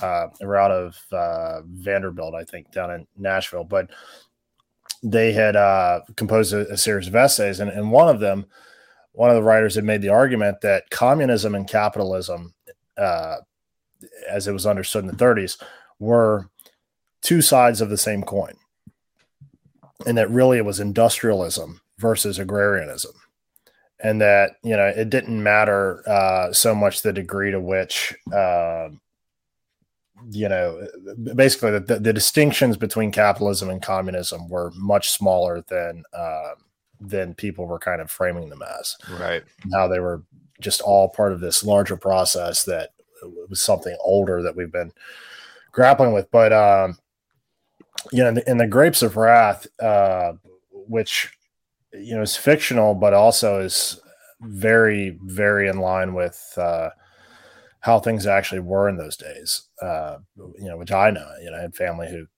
came in came in the Dust Bowl, picked uh, picked cotton. Yeah. Um, and you know, there's family stories of, of uh, you know people going hungry, and at the same time, the the government was ordering the destruction of food. So uh, there's this passage in Grapes of Wrath. He says, uh, "The works of the roots of the vines of the trees must be destroyed to keep up the price." And this is the saddest, bitterest thing of all. Carloads of oranges dumped on the ground. The people came for miles to take the fruit, but they could, but this could not be. How would they buy oranges at 20 cents a dozen if they could not if they could drive out and pick them up? So men with hoses squirt kerosene on the oranges, and they are angry at the crime, angry at the people who have come to take the fruit. Mhm. A million people hungry, needing the fruit, and kerosene sprayed over the golden mountains, and the smell of rot fills the country. Burn coffee for fuel in the ships, burn corn to keep warm, it makes a hot fire. Dump potatoes in the rivers and place guards along the banks to keep the hungry people from fishing them out. Slaughter the pigs and bury them, and let the putrescence slip down into the earth. There's a crime here that goes beyond denunciation. There's a sorrow here that weeping cannot symbolize. There's a failure here that topples all our success the fertile earth, the straight tree rows, the sturdy trunks, and the ripe fruit. And children dying of pellagra must die because a profit cannot be taken from an orange. And coroners must fill in the certificate, died of nutrition, because the food must rot, must be forced to, wa- to rot. The people come with nets to fish for potatoes in the river, and the guards hold them back. They come in rattling cars to get the dumped oranges, but the kerosene is sprayed. And they stand still and watch the potatoes float by, listening to the screaming pills, the screaming pigs being killed in a ditch and covered with quicklime. Watch the mountains of oranges slop down into putrefying ooze, and in the eyes of the people there is the failure, and in the eyes of the hungry there is a growing wrath, and the souls of the people the grapes of wrath are filling and growing heavy, growing heavy for the vintage. Mm. And you know what he was describing there is people seeing the out, you know, the outrages of these New Deal policies, and yeah, they're going to go in a radical direction, and he Yeah. wasn't exempt from that. And it's, a like fight when you. Yeah, fight yeah, or when you see this kind of thing happening, uh, you know, suddenly like you, you kind of lose all, uh, you know, all desire to preserve that system as it exists. Yeah, so there's there's this kind of uh, disgust with the the status quo, the way things are, and it built it creates this rage, and you know when that explodes into a, a full on revolution, in a lot of cases, like in most cases of communism, um, what ends up being constructed is even worse. Yeah. Right. But it it didn't just come out of nowhere. It's it's kind of like on the other side, you know, people uh, have that line, you know, and then suddenly, you know, Germany woke up one day and voted Adolf Hitler into power. Exactly. It's it's it's it's a it's something. It's an ideology or whatever buying low on the public, right? It's it's this it's this Yeah. thing. Like the public's at all time they're fishing potatoes out of the river, and he got And called a liar. He got called a liar for that book, by the way. I, you know, uh, uh, people could speak to the uh, the ghost of my grandfather because uh, he could set him straight on that. I mean, he he witnessed stuff like that when he was a when he was a kid. Uh, uh, you know, on my mom's side, uh, you know, her family was from down in Appalachia, and uh, her mother, when, when her mother was a little girl, the IRS agent came and took away the family milk cow.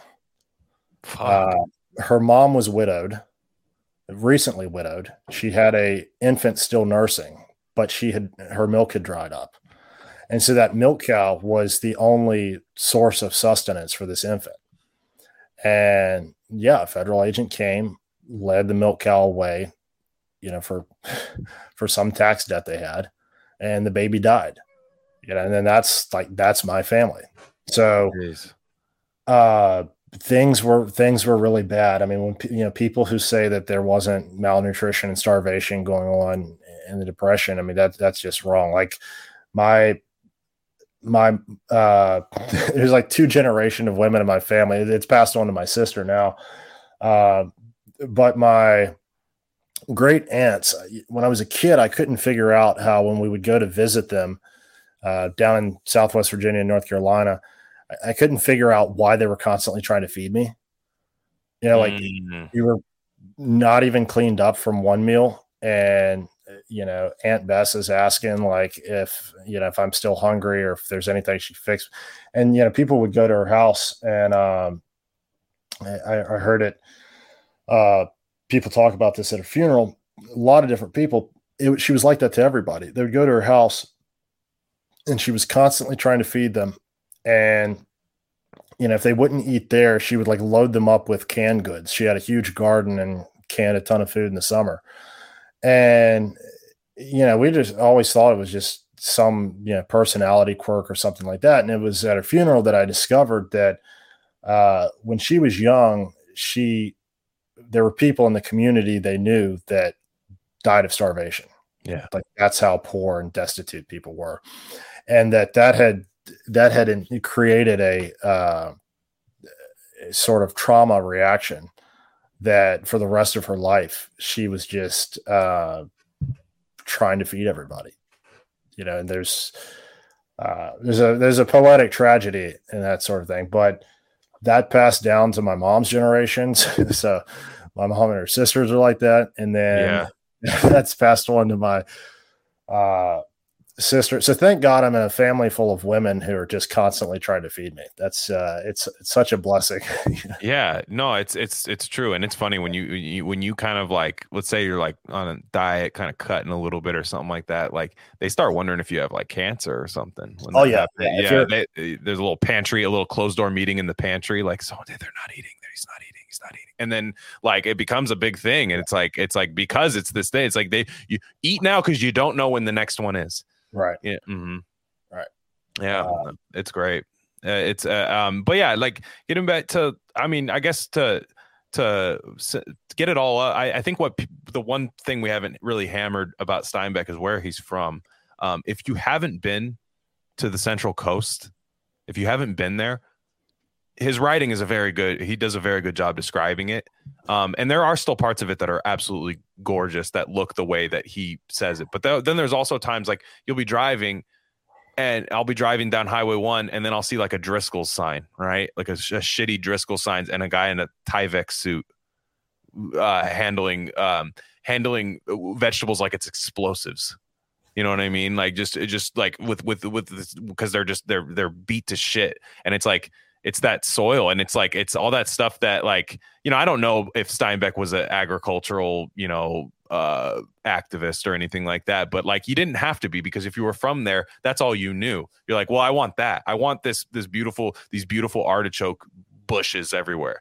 You know i, I just want i just want these popping out and these these wonderful you know like they, th- that part of it's gone but you can still drive through. Like they, they did a good job um keeping main street salinas alive if main street salinas looks like it's still in 1950 like it's really cool they have old theaters there um, there's been some flooding over the past year, but also that flooding, it kind of brought it back because everything was really brown in California for a while. I, I lost what California was. I lost what California was for the longest time. With COVID response and a drought, I was like, I don't know what this place is anymore, but it's green as hell and it's back. That reminds me of that uh that great steinbeck quote on the 30 year water cycle in california hmm uh do you know it I don't know it. Um, he said, uh, let- let me. The water came in a 30 year cycle. There would be five or six wet and wonderful years when, uh, I lost my plate. Where there might be 19 to 25 inches of rain and the land would shout with grass. Then would come six or seven pretty good years of 12 to 16 inches of rain. And then the dry years would come, and sometimes there would be only seven or eight inches of rain. The land dried up and the grasses headed out miserably a few inches high, and, and great bare, scabby places appeared in the valley. The live oaks got a crusty look, and the sagebrush was gray. The land cracked, and the springs dried up, and the, cas- the cattle listlessly nibbled dry twigs. Then the farmers and the ranchers would be filled with disgust for the Salinas Valley. The cr- cows would grow th- thin and sometimes starve to death. People would have to haul water in barrels to their farms just for drinking. Some families would sell out for nearly nothing and move away. And it never failed that during the dry years, people forgot about the rich years. And during the wet years, they lost all memory of the dry years. So it was true. always that way. And that's that's what California had just gone through. It had gone through its its death cycle. You know, Mm. it's it's on this uh as as a even beyond the central coast, you know, as a place. Uh I, I feel like California has been written off for dead in the Mhm. national culture, imagination, whatever. You know, I mean, we hear it all the time, right? Mhm. California is turned into a hellscape. Uh, I happen to disagree because the weather's still great, but uh, especially now that there's uh, that there's been some rain. And I'm sorry, we're the only place with small businesses still, by the way. yeah, yeah, it's true. It's true. It's like uh, you know, if you if you want to eat at Applebee's, you can move to some move somewhere else. You know, go to. Uh, uh, I don't want anybody to attack me, so I'm not going to mention. No, just It's- we know where the everyone knows where the Go to Applebee's. Ohio. Go to Ohio. Okay, but Damn, Ohio's having a rough year, man. Jeez. Damn. Well, we're we're old we're old rivals uh, dating back to the Civil War. Hundred it's- percent. Yeah, there you go. Yeah, you already Uh, know your enemies are there, so you can't yeah. you can't can't make it worse, right? But yeah, But uh, yeah, I feel like uh, with this spring, with this crazy amount of rain that California's gotten, uh, yeah, I feel like we're back. It is. It is. Yeah. And and it's like, you know, and I, I've I've come to think about a lot of stuff like about why like eh, it sounds like tooting your own home, but like Sai, and I talk about this. It's like our whole like mission statement for our podcast was like, look, like COVID, like we got to the bottom of COVID, like on this show, and we got to the bottom, especially with you, uh, Ben, like on on dissolving illusions to like the history of of basically the COVID response. Essentially, like it was just it was just all every other time that a pandemic happened, the response and all that stuff. But I started to realize, like, Sai, why were we right? Why did we come to that conclusion? Like, why was it like? Why was it not that hard for us to like geography to, to keep yeah. that Mhm. there is something about it because why do people why did everyone come here in the late 90s to make to it, th- this place breeds innovation yeah yeah. people say capitalism breeds innovation there's truth to that california, California breeds breeds innovation. California Yeah. breeds innovation. People come out here to be smart, and the problem is, is people leave here to become libtards in other states. That's the- we're exporting right now. We're exporting geniuses and not import. We import people, but there used to be people from other states, like a Mark. Yeah, I'm not saying Mark Cuban, but like those Mark Cuban Midwest types that would come out here and just see a, a, a- wealth of freedom. I'm not. I'm not a big tech think- guy at all, but I just I'm I just think saying they're actually true. the problem. Yeah, no, It's- no, no. I, I'm not saying it, but yeah, People come to California. It's usually people from the red heartland who uh who you know feel like they have to get out of their conservative environs you know so Yeah. they make to the coast. And so you end up getting these hick libs. They come into california. You know they work they make their money. They influence the politics there. And then when the natural results of their hicklibism catch up with them and you have you know crime problems in san francisco and you know high taxes and all this other stuff throughout the state then they flee and they go to repeat the cycle somewhere else. So it's like these locusts. Native californians are a completely different breed. Native californians are the chosen people. Like you know the black israelite theory uh, you know and all this stuff Mhm. everybody's trying to californians are the real jews ah, okay, I won't go that far. But the uh, yeah, the, uh, California. Look, you were I feel for a about while, but I yeah. feel about California the way that Theodore Herzl felt about Palestine.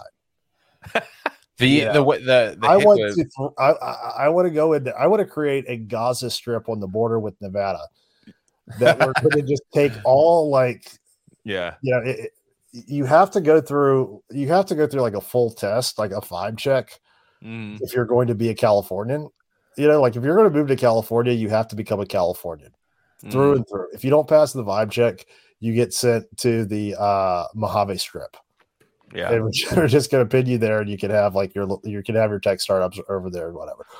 But uh, I think you know, I think actually talking about the innovation, I mean, I think part of it is just uh, the natural beauty of California, It is. the You, fertility, the fertility of the land. When you have good years, place like the Salinas Valley, it's just bursting with life. Oh God, it's beautiful. And uh, you know, with, when you have the wildflower blooms and all these things, uh, you know, and I think part of that was like why Steinbeck found like the uh, the modern consumerist industrial society to be so horrifying because it was so divorced from nature.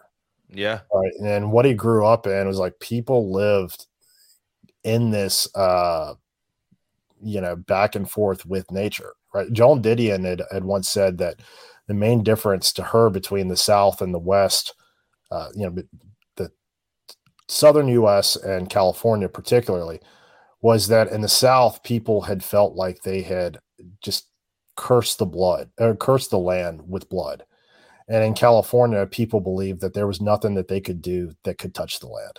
Oh, like man. California, its natural environment was like something that was so powerful and above any human ability to like manipulate or harness or anything like that. Yeah, and and also, you know, getting when you, I didn't want to leave the hick lib point because I think like those people that come from those states, those like super pol- polarized states, like growing up, even when I was like a libtard, like I had a bunch of conservative friends like here that were just like California, like Reaganite people and stuff. It was never an issue. Like the politics was just Yeah. like, yeah, you you your politic, you know, and I, I understand. And like once 2016 happened and social media and stuff, that everywhere was like that. But for the longest time, like it's like the state, this state, there's like you can go to the beach and you'll see the beach, but everybody's at the beach and everybody's completely different. And it's like this diversity, like this not shoehorned, like, you know, forced diversity thing that you see nowadays. It was just like, look, I, everybody here is different, but we're all here for the same thing. Um, we, and, and, and all that. But like you'd get these fucking imported hick libs, like the, I'm a red state survivor you know just like these type of people. They're like they they try to like turn this place into like this sanctuary state and it's not what fox news says is a sanctuary state. Now that all that stuff's true too but i just mean in the sense it's a sanctuary state for these fucking libtards that come here and they they don't have a vested interest in california. Like they don't want california to be better. They just are like i'm so glad i'm here. I'm so glad that i'm here now with like-minded people and it's like well you're not because even if i agreed with you politically you, we don't have the same process. And the way they bring it up, and they're like, "Yeah, I'm from Georgia," and they wait for you to ask, like, "Oh God, how d- you poor thing?" Yeah, they like expect you. You know what I mean? They- Yeah. It's Yeah, like how when Yeah, it's people like it, it's like how when people leave the Mormon church, they suddenly become like just the, the nastiest, like most horrible people. Like, and I'm not Mormon. I'm I'm just saying that Yeah. Something. It's really weird th- this whole uh, Yeah. ex-Mormon phenomenon where they just become like the worst ex- caricatures of redditors, right? Like people who leave any conservative religious denomination, they tend to Mhm. have a lot of bitterness against that, and it's it's like. Um, you know, growing up, I, I always could tell who had like left the church by, uh, you know, who was behaving like worse than the heathens. You know, like Yeah. people who had just like never been religious, uh, you know, displayed like a lot more uh, morality and virtue than these people who had just decided that they were going to reject everything that they had been taught. the And- baby bathwater kind of thing. Yeah, yeah. so, uh, yeah, and yeah, I mean, there's just like people do not understand California. And No. Didion touched on it because people think that you can fly to California in five hours from New York City. Um, but as she put it, the real California is much harder to get to. yeah. yeah, yeah. And Uh-huh. you know, so I was I was just down in San Diego over the weekend, Oh, beautiful town. and you know you you keep seeing these um trump uh, trump flags being waved uh like out at you know out at the like a dude had one on his pickup truck at the beach Yeah. Yeah. yeah in la jolla Mil- military town. Yeah. yeah and uh some of the some of the most based people i think uh in our culture today you see they're disproportionately californians. I think a big part of that is you know there's no political out, outlet for the right there. Like you're not going to get elected to the senate or Yeah. become governor. So people have to seek kind of a different form of expression right? I mean like in you guys case you have a podcast. Yeah. Yeah. because you're, you're not going to be elected the mayor of San Francisco. No. Uh, so actually, I think I think the American right gets a huge amount of its uh, creative energy from uh, from California. Yeah. And yeah, th- I don't know. There's just a, a whole Thank you, Ben Shapiro. of it. Like, Yeah. Just kidding. well, uh, Andrew Breitbart, True. uh, Yeah. Matt Drudge was California, right? Matt Drudge. Who's that? I Uh, never. Who's Matt Oh, the Drudge? Drudge, the Drudge report was like old school, Oh, like Drudge, conservative. Yeah, you're. I was gonna say, there's no way your dad I've heard didn't of the read the Drudge report. Yeah, There's yeah. no way that your dad wasn't listening to Coast to Coast, just fucking running through the Drudge report back in the night. Yeah. No, he was. They were. Got- I, Drudge had the Clinton stuff early, like the Clinton sex Ah, Yeah. scandal. He had that stuff really early. Like he, that was He, he sold his website to some libtards, but for the longest time, like he was as, as you do. Yeah, He was like he Drudge Report was where everyone went for the news. Like yeah. who wanted to who wanted to see like the actual headlines for the day. Word, word. Um, it- you know, you have e- even like old Hollywood, right? Uh, you have the Mhm. Milius clan. Uh, Shout out Amanda. Yeah. Yep. mhm. shout out Amanda. Uh, you have uh, Clint Eastwood. the goat, Uh, absolute goat. Yeah. Yeah. basically every good director uh, who's ever existed. Because you, you actually have to be a fascist to be a successful director. That's absolutely That's, true. that's Glenn's whole thing. Dude. I mean, it's Alfred Hitchcock. Alfred Hitchcock Yeah. said it, and he got in trouble. But like at the time, but like he's right. Yeah. He's one thousand percent right. It's not even. It's not even close. I mean, it's basically being a football coach. But like you know, there's there's this there's this idea that um, you know.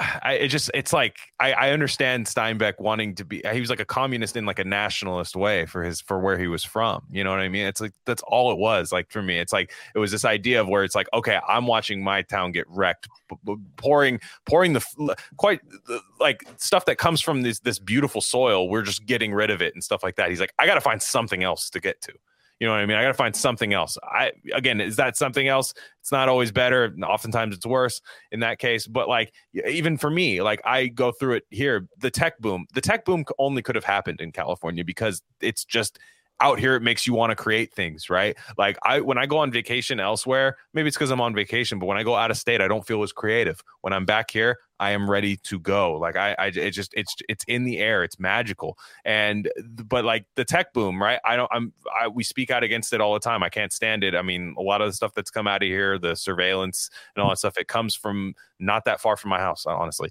And um i'm not involved. But the the there's that stuff could only happen here because the innovation happens here like if that makes any sense. It, it just it just it i don't know. Like there's always when you're here you're always want to develop something new because of the stuff that's survived the times that's still there and and you don't get it elsewhere you know? Like you you don't get it elsewhere. You move i mean Sai, you move to portland. It's not better than california. It's not. No, no. it's not No, better. no. Like it, you got got to get back. I mean, it's like for me and like Clint Eastwood. Uh, ben brought up Clint Eastwood, and this is uh, this is a good way I think for us to to uh, close this out. Is that Clint Eastwood is not from the Central Coast. Clint Eastwood was born either in San Francisco or Oakland, but he's, he's actually born in the Bay Area. But his family was going back and forth down um what is that I-5 that takes you to LA um at the time, right? They're not flying back in Clint Eastwood's childhood.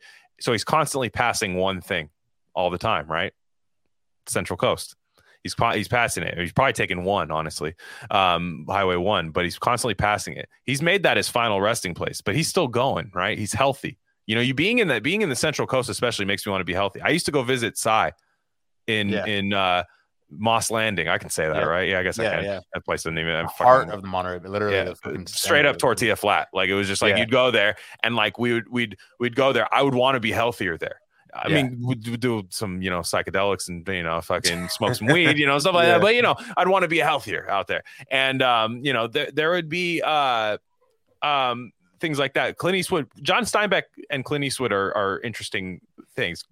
John Steinbeck was a native, but always felt that he couldn't be successful here, right? Materially successful. Like his books would not sell. He had many, many failed, like Cup of Gold. Uh, they didn't sell that well. So he always wanted to find a way to get to New York, right? He didn't want to go to New York, but his books would sell if he was in New York. He would be in that that author circle that was out there. He died. His health went to shit when he was traveling the world. When he was leaving, he was doing all stuff. His health went to shit. Clint Eastwood moved to Carmel, became the mayor of Carmel, and uh, only for a couple years, but he did that. He he he really got invested in that that beautiful city, and it is a beautiful city, um, Carmel. And he's still going. He wants to make it to 150, and I hey, he's doing a documentary. He's literally filming his own documentary right now, and he's 93, I think. Yeah, who are we Like- to stop him? Yeah, who are we to stop him? Like he, Yeah. he's still upright, he's still going. Uh, he walks around eating boiled potatoes like popcorn. That's like what he eats all day.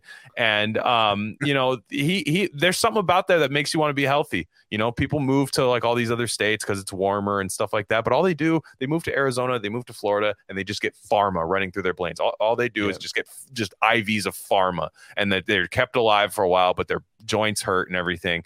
But Clint Eastwood found a way to be here, and and and you know what's funny? One thing about Clint Eastwood, I will say, is Clint Eastwood when he was running for mayor, he he had a thing called the Hog's Breath Inn, which was a restaurant um, there, one of his restaurants, and then he wanted to have Carmel had a thing where you could not have street vendors at all, and he wanted an ice cream cart. So where people could leave the hog's breath and then go to the ice cream cart, but Carmel had this like super fake and gay thing, like no sidewalk street vendors or whatever. Um, and so he fought like tooth and nail with the with the city council there at the time, and he was not in political power. They turned down his idea like seven times. Like it was it was it was just crazy. They turned it down all these all these times. They made a big thing out of it. Clint Eastwood, when he became the mayor, mayor of Carmel, first thing he did, fired all those council members. Fired all of them. Just went in and cleaned house. Absolute, absolute legend. Um, the the place that that Central Coast it, it it breeds legends, right? And what's beautiful about Steinbeck is you'll go there. I went on Main Street Salinas, every single store, whether it's a bookstore, whether it's a record store, whether it's just I don't know some some random store that's over there, like a clothing store, they'll have a Steinbeck quote on the top. He is the cultural export, and it's Yeah. it's so cool out of there. Like it's like it'll just say like there's always something to do in Salinas. Quote by John Steinbeck. Like it'll just be all over the door, Orwellian over the door. Like it's just like he he's watching you at all times.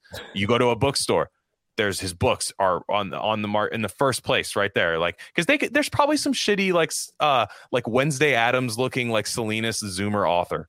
She doesn't get in the front of the bookstore. I don't know what it is. Maybe you know I don't know what it some like Top Chef like Jenna Ortega looking chick like like probably probably writes books in Salinas. She's not bigger than John Steinbeck. They don't move on from him. So it's beautiful. I, I sorry, I don't know if anybody has anything to add, but I, amazing. yeah, Yeah, yeah, that's all, that, that's, dude. That was a that's all I got. That's all I got. Um, any any final thoughts, guys? Any final Well, thoughts? I, on- love you brought up Clint Eastwood because I we like like three months ago when we were planning this, we were like, we got to bring in Clint, and then I was Yeah. I vaguely thought of it earlier today. I was like, I wonder if we're going to talk about Clint today. Oh, I'm gonna talk about But Clint the- every day. It's a day that ends in Y. Yeah. Yeah, but the stuff that Ben was uh, I wanted to mention earlier, the stuff that Ben was talking about about like kerosene oranges and shit. I mean, it's worth noting that we still do that exact same thing today. There's like there's like a billion pounds of cheese in underground caves in in the United States to keep the price artificially high. And they used to, I think they they used like in the 70s they used to give people like you know free food and free cheese and stuff, but now they're like, nah, fuck it, it's cave time. So it's like it's kind of we've just even in good times we do that now. You know, it's just it's pretty horrible. Yeah, it's like Yeah. and you know if the, that's the thing is like if there is one thing that should be because you know there's the common the trope like the whole you know like the whole like kind of like Tucker Carlson s things that we we socialize you, you know the the worst parts of society and we capitalize the the parts that should you know like I think food should be one of those kind of more more communal things. I'm not saying Totally. there shouldn't be a market, Local and communal. be- Eat with the seasons. yeah, All yeah. types of stuff like that. You're right. yeah. Well, you know, I think we should we should just completely obliterate these uh like the USDA marketing boards and all of this stuff that that 100%. prevents us- You know, I uh I was uh I had looked into uh getting into uh pharmaceuticals myself. Uh funny enough, this was about a I guess about a year or a year and a half ago. Uh you know, there's this problem to where you can't get any real uh pig thyroid hormone anymore Mm. Mm. uh, you know, it used to be Armour made it, and this, you know, for people with thyroid problems, this stuff was like this. It's like when people talk about uh, what Coke was like in the '80s, Yeah, like sure. Quaaludes, like people who have hypothyroidism talking about how good the uh, the T3 and T4 used to hit back in the day. yeah. So I I looked into you know what it would be to um, get get it licensed to manufacture, and because you know I know some some guys who are uh, regenerative hog farmers, and it's incredible just how much better quality their meat is. Like I won't eat pork from a grocery store, Yeah. but I'll eat their stuff. Uh, and it's it's amazing. It's like better than beef to me. Uh, Acorn Bluff Farms in Iowa uh, is one of them. They have terrific stuff and ship nationwide. But um, yeah, I looked into it, and like the USDA prohibits it. Like you can't use the uh, like if you're going to butcher the animals for meat, like you basically can't use glands from them um and to, you know if, if you're you're going to do it you have to get i think some kind of special use exemption and all this stuff. It's just it's bureaucratically impossible to just make like a natural medicinal product from you know organically humanely grown you know animals. Um and so therefore like the only the only way this stuff gets made is in like um china using like hogs from Chinese pig farms and then Yeah. smuggle it into the black market. And, you know, this is the kind of stuff we're up against.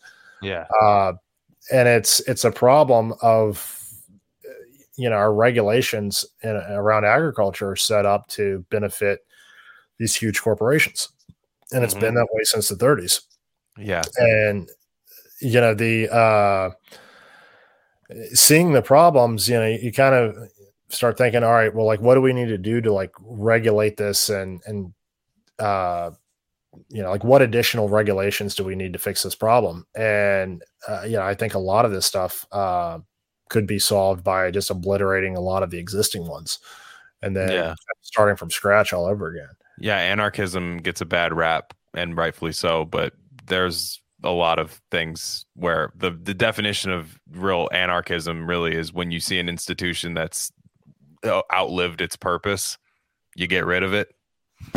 That's Yeah. kind of that's kind of how it is at at, the, at this point. And you know, like again, to sit to put together, we've talked about RFK and Steinbeck today.